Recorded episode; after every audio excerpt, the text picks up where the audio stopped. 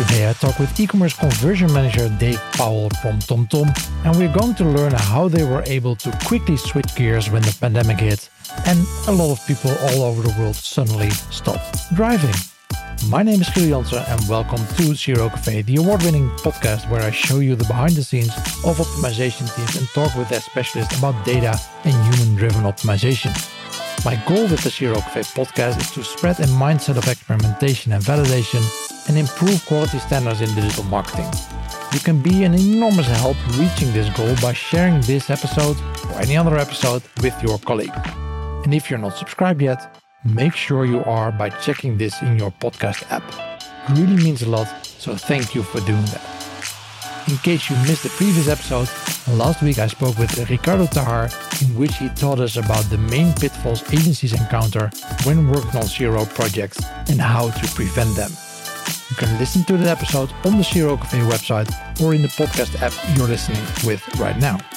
This episode of CRO Cafe is again made possible by our partners SiteSpect, Contentsquare, Online Influence Institute, Online Dialogue, and Convert.com.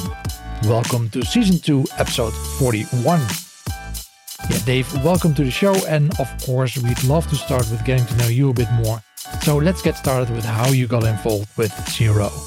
Absolutely, yeah, yeah. If we rewind the clock back many years, and I mean way back to when WAP was a thing, building WAP sites on mobile, which yeah, WAP we're talking about. Yes, indeed. Um, I studied at Bradford University, and uh, it was very new for the time. It was a BSc in Internet Product Design.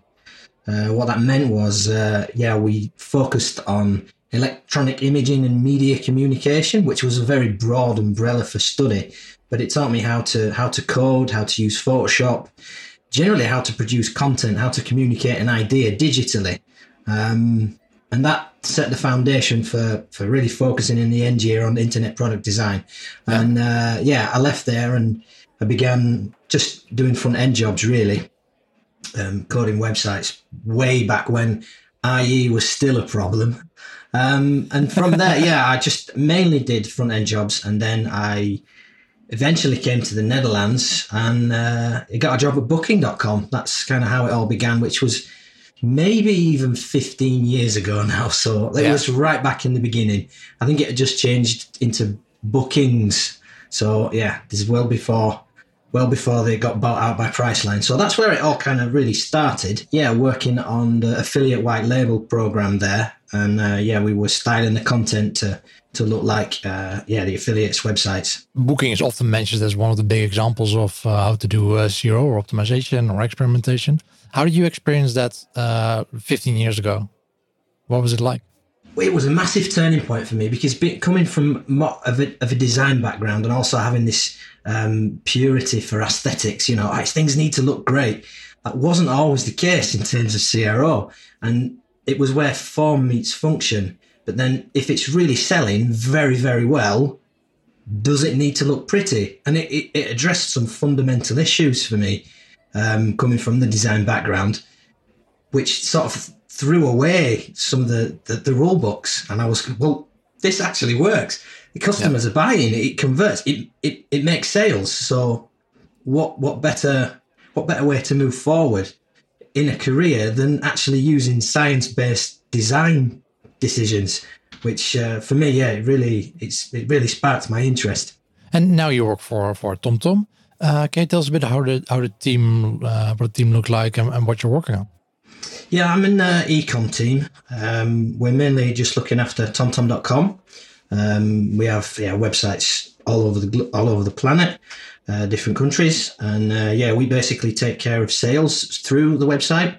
But um, our particular focus is on replacement sales from the email database. So we have a big team. There's about ten of us, but we're in a smaller team. There's three of us that are based um, um, concentrating mainly on reselling. So uh, getting all the customers that have a device or had a device to get a new one. That's what our focus is, just the three of us. We've got a front end developer. We've got me, which is one of those T shaped people. And uh, we've got another T shaped person next to me, Ariel. Um, she's also, you know, very good with uh, with analytics. So, okay. yeah. I can imagine that uh, when uh, when the pandemic hit, that uh, people drove around a lot less. Did it have a big impact on you guys, or? It had a massive impact. I mean, we we also have the traffic index. I mean, TomTom's all about maps and traffic data, and uh, I was actually looking at the TomTom traffic data. That's not part of my my role, but it's just interesting to see the level of um, traffic dropped so significantly the minute lockdowns began to be imposed. So I was comparing uh, Amsterdam and London. They'd obviously not, you know, even reached the lockdown yet. It was, it was yeah. insane to see how how the, the graphs just really tanked. Uh, yeah, phenomenal, really.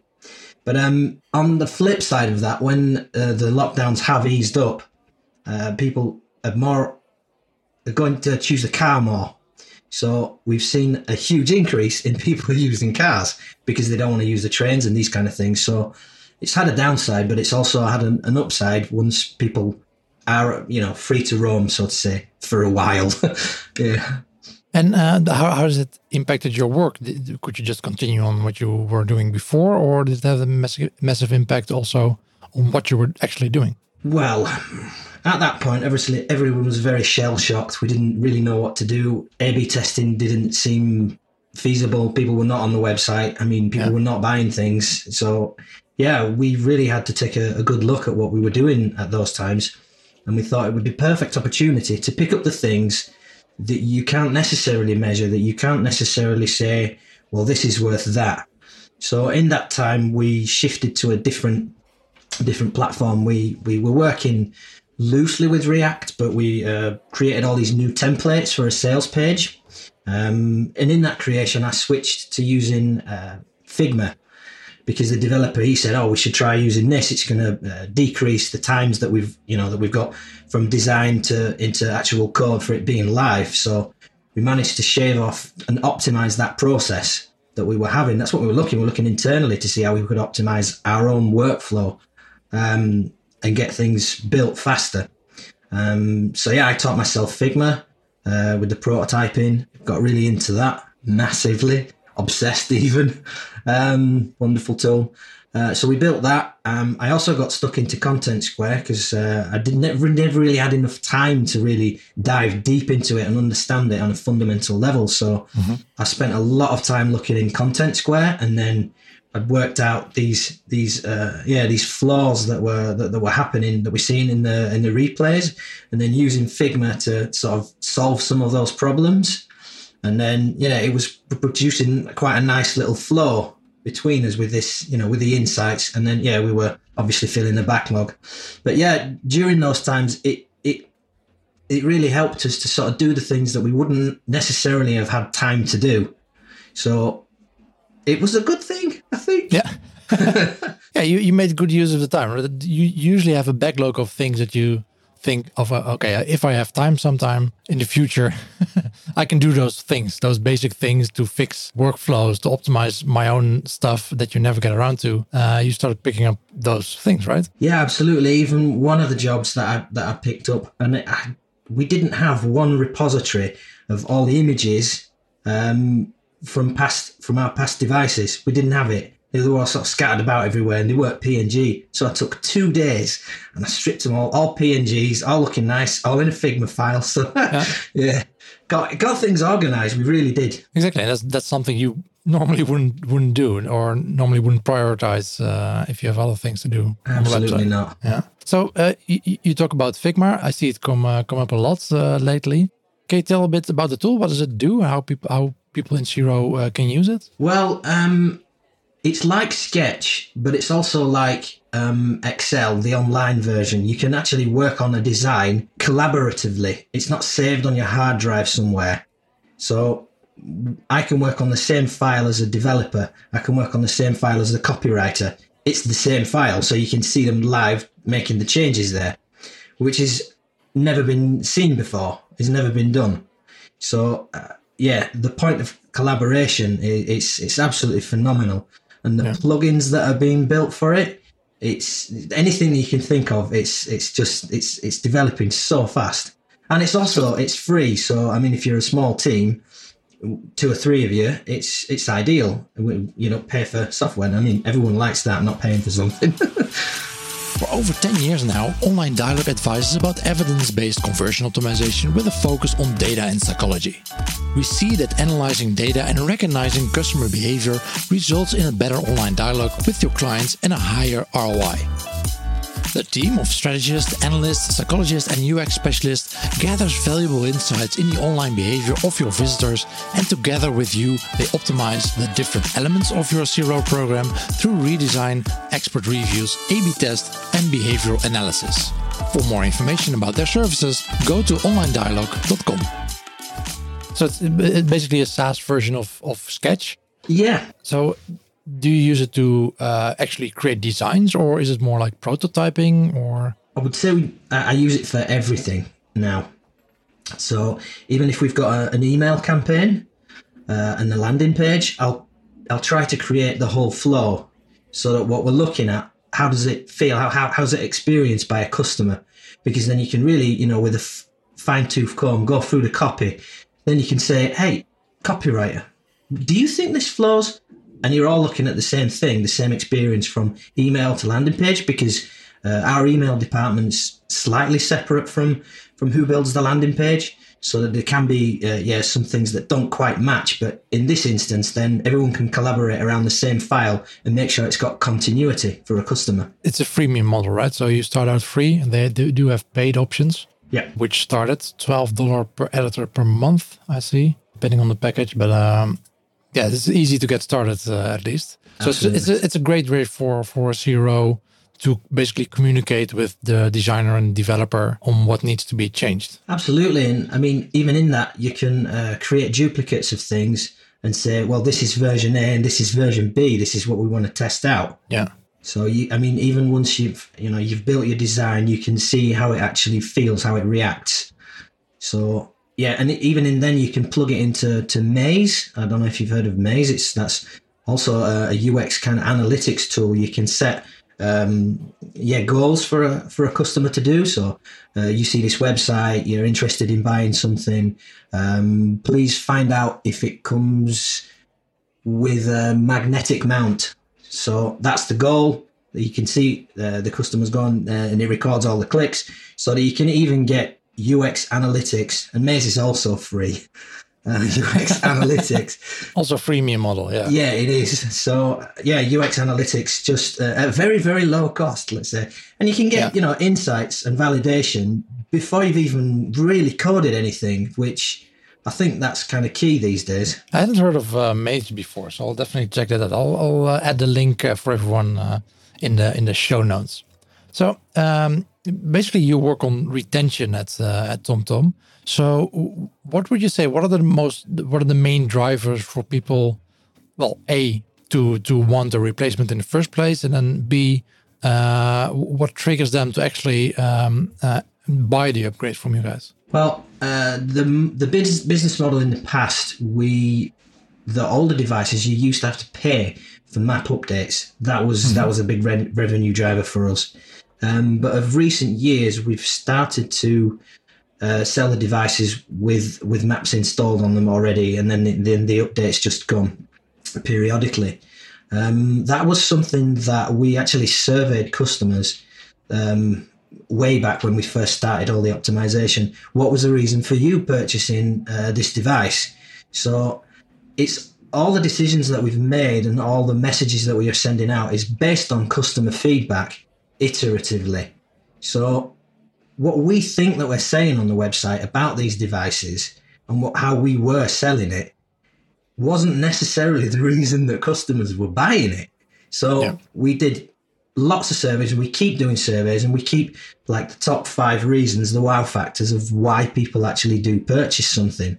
So, in effect, customers tell us why they purchase it and we highlight that message in different ways and communicate it to other customers which haven't gone through the whole process and oh, oh is that really is that really like that? I didn't know. They've read the small print or whatever, and we've just elevated that message and then rolled it out and seen sales Yeah. increase, increase, increase. What, what what are a couple of those reasons? Do you do you know them? Uh, Yeah, the fact that they don't need to pay for the maps anymore because yeah, that was a big thing, and then the maps were Yeah. outdated, and uh, obviously it's not a good experience having having a device that's you know the maps are not up to date, yeah, and also a lot of customers really enjoy.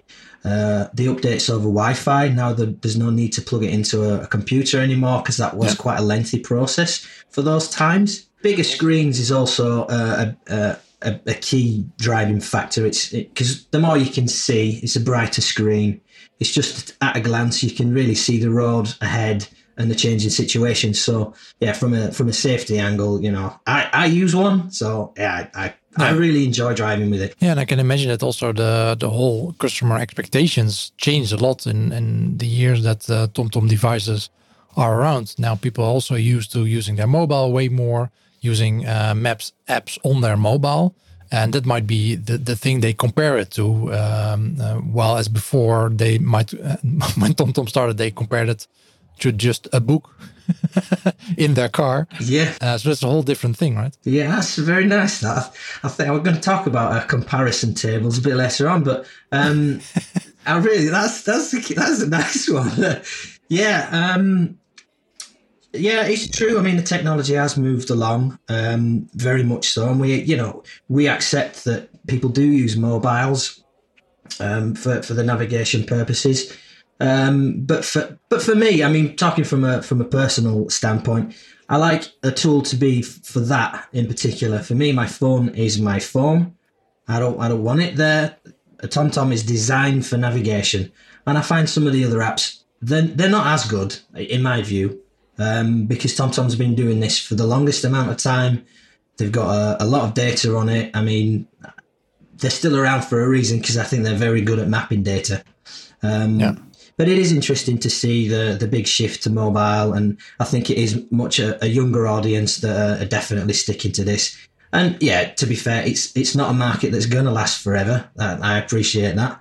Um, Yeah.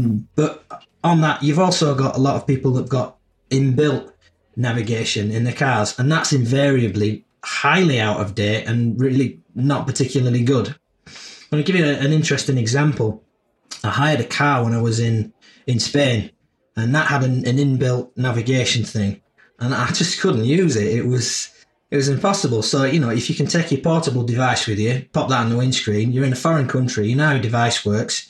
you've got that, you know that you can relax and know how you're going to navigate in a different country. So it's still got its uses where you know necessarily inbuilt stuff doesn't work. It's I think you get used to it. What you what you like.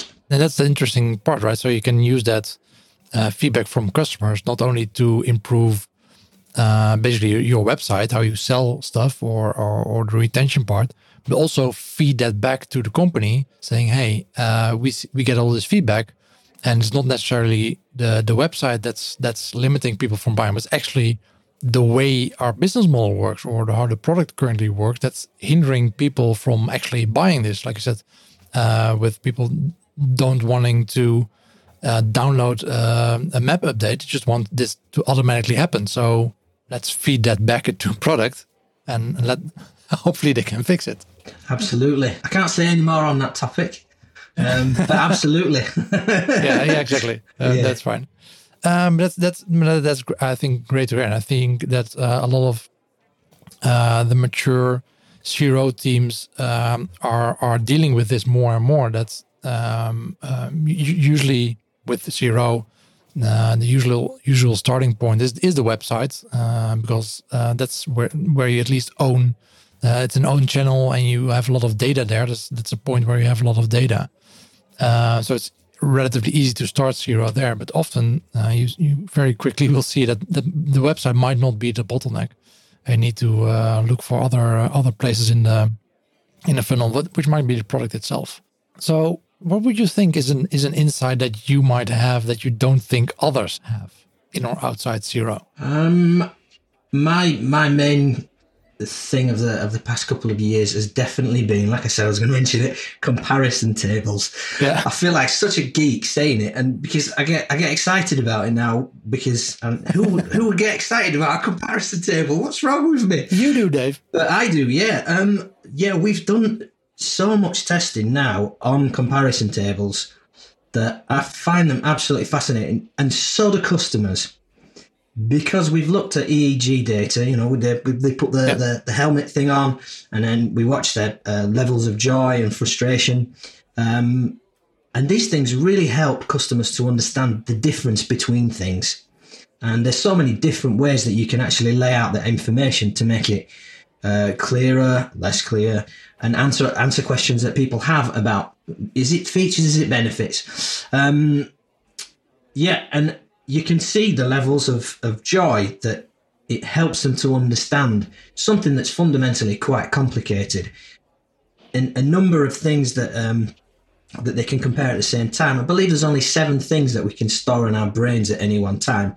So that's why I like a comparison table because it maxes it out to the things that you can store in your brain to make a decision on purchase. Um, so yeah, on that we've done so much A/B testing, heat maps, looking inside people's brains, user testing.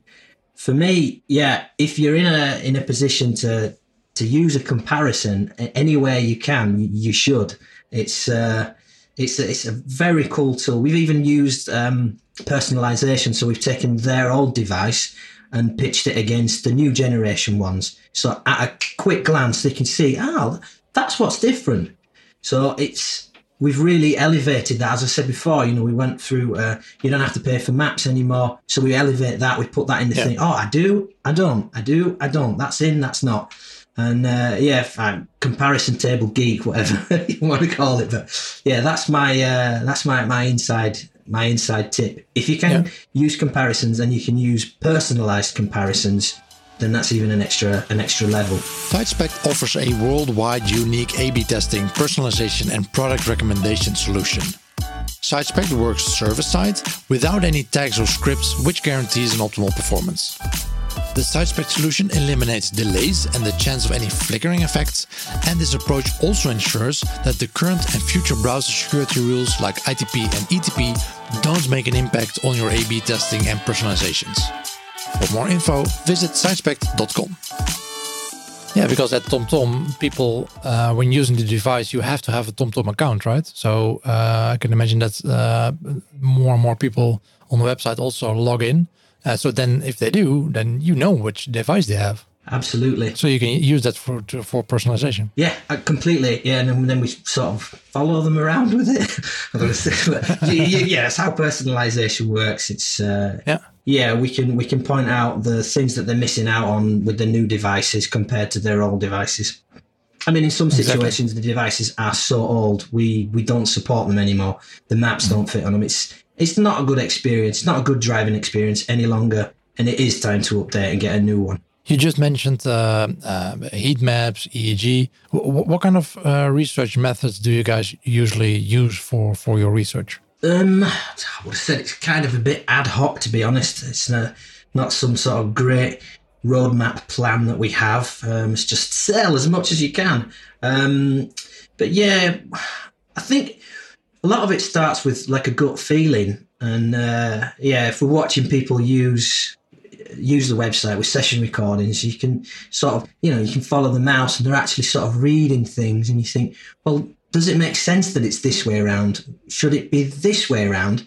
Okay, let's run a test. Let's just flip the content and see how that works. And then obviously um, even giving little explanations. We can see that people were hovering over things, looking for information. All right, let's try with um, with a question mark bubble to answer what a bit more about what that feature might be. Wow, look at the interactions on it. People are looking for that information. Okay, let's embellish that information. Let's let's make it um, uh, far richer. Uh, let's try and explain it even better. Um, okay, we see the, this topic has got more hovers than this one. Okay, let's put that one at the top then, because that's a, a, bit more of a question. So, so we'll do numbers of different uh, researches on things, but I think a lot of it usually starts with just by session recordings. I've been spending so much time watching session recordings. Yeah, for me, that's one of the one of the killer killer weapons out there to to find out what's what's going on. And then obviously yeah. we um, we do the EEG things also to get to get an insight that you couldn't get from user testing, just per se user testing, asking questions because you know you're cutting straight down into the subconscious, and uh, yeah, if people are getting frustrated looking at a table, you can see where they're looking and where the frustrating bit is. So, and then that's again, you know, we turn it into a test and uh, yeah, we rank it. We think, you know, is is this going to really see a big a big shift? Um, yeah, and then, and then obviously if it's too complicated, but it's not when it's a table; it's easy. So, do you often use those EEG um, uh, research methods for for the current website, or do you also try that out with things that come out of uh, Figma um, to see what their uh, reaction is before you even uh, put it live? Would be nice. Um, no, we're not doing uh, for for those kind of projects just yet. Um, it's relatively pricey. Yeah, I've saved all the money with Figma. It's relatively pricey, so um, we usually get yeah two or three tests um, just to check. We've been mainly checking on the flow of things. So a customer gets yeah. an email. How do they interpret that email? How how does it make them feel emotionally? Hearing okay, some yeah. negative news. Um, then they okay, and then they go to the website or they'll go to my products area and then we'll see them navigate and um, yep. follow them through the funnel, and then we make changes based on the benchmark um, test that we did, and then we'll make changes to see if we can uh, do the improvements of where they got most frustrated, where they didn't they didn't really make sense to them, and then obviously on on the on the points of joy, uh, one of which uh, of a recent test we did. Um, they actually enjoyed reading the text, the copy on the landing page. It, it peaked in joy over, I, I think, four people out of ten. So, oh, that's that's really that's something. Nice. Even you know, a bit of copy can can bring yeah. some some joy to a sat nav buyer's life. so, so, was it was it really informative, or was it or was it the funny text, or? Well, as as you've have we've been talking, I'm I'm quite a hands on person, and um, yeah, to cut a long story short, as we've been at home and we need to make things a bit more personal, we've turned the web page where it's got my face on it now. Dave from TomTom wants to sell you a device, so it's yeah, we wanted to humanize it, but you know how, how can we how can we do that in this in this day and age? I mean, uh, I can't go to the office, we can't do these kind of things, so I set set up the photography myself, and um, I've I've done product shots. I've been super busy, and uh, and then I wrote the text kind of from from my heart, like Dave here at TomTom. Thanks for visiting the page. Really appreciate your time. You know, just just be honest. You know, and yeah. it, it, it the feedback came that it really does work. So yeah, um, don't know things to do for your company. yeah. yeah. So, what are the things? So, you've been improving a lot of uh, things lately uh, because you suddenly had a bit more time to to improve the basics. Mm-hmm. Um, assuming that that COVID might stick around for a bit, um, are there other things on your on your backlog that you said, oh, that, that would be really nice to to fix to improve the the, the overall process before we get back to uh, the the daily grind of of CRO? Well, for me, um, I think we've got it set up very well. We're quite mature now as a team. And something that I think is quite often overlooked is spreading the culture of CRO. Because it's great that three people do it in a team in a company of how many people. But if everyone's doing CRO or the CRO involved in many aspects of that company, then your train is going to go way faster. You'll learn so much more about your customers. So, yeah, for me, the focus is now to try and help people develop their own CRO skills, their own methods of validation, the content that they're that they're making, that they're creating. How can you validate it? How can you know that um, this post is better than this one? This email is gonna gonna work if you've never asked anyone outside your circle. So I'll introduce um, some areas of the company to things like um, what's that tool called now? Uh, usability hub, where you've got 5 mm-hmm. second tests so people could just, did, did you understand the offer? What was it about? So you can get a little bit of feedback, some qualitative feedback in no time at all from someone that's not in your your circle.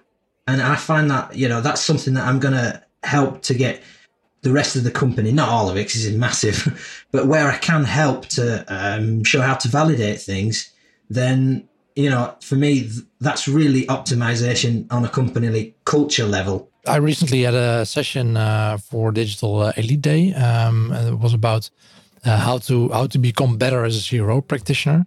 Uh, would you have any tips for for CROs on on or, or just share your story? How how would you how do you go about improving your own knowledge level of, of CRO? If you come across something and you say, "Hey, I want to know more about that," what do you do? Do you read a book? Do you get a course? Do you get your hands dirty? Uh, how do you approach that? I'm very much a hands-on person, and uh, I think from from everything that we pretty much mainly learn is by doing. Um, I'm going to borrow the phrase from Growth Tribe: "Get shit done." That's really what it is. Get your hands in there, see what's happening, ask customers, ask people, "Does this work? Does that work for you?" Validate things, test them out when and wherever you can. Um, and it, yeah, if you feel compelled to to go off and read about uh, web psychology, do so.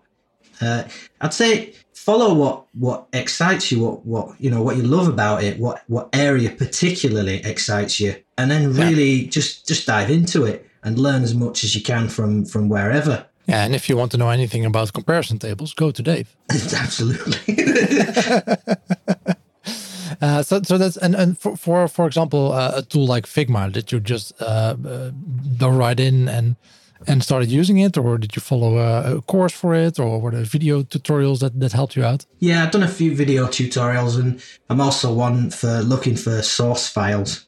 So if there's a an issue that I don't know how to solve, there's a great community out there. You know, so uh, how do you do radio buttons? How do you do drop downs? Yeah, there's yeah. a source file out there. Go look at it understand how it works, steal it, yeah, and use yeah. it. You know, I mean, that's what use it's it. there for. So it's like templates. Yeah, absolutely. Yeah.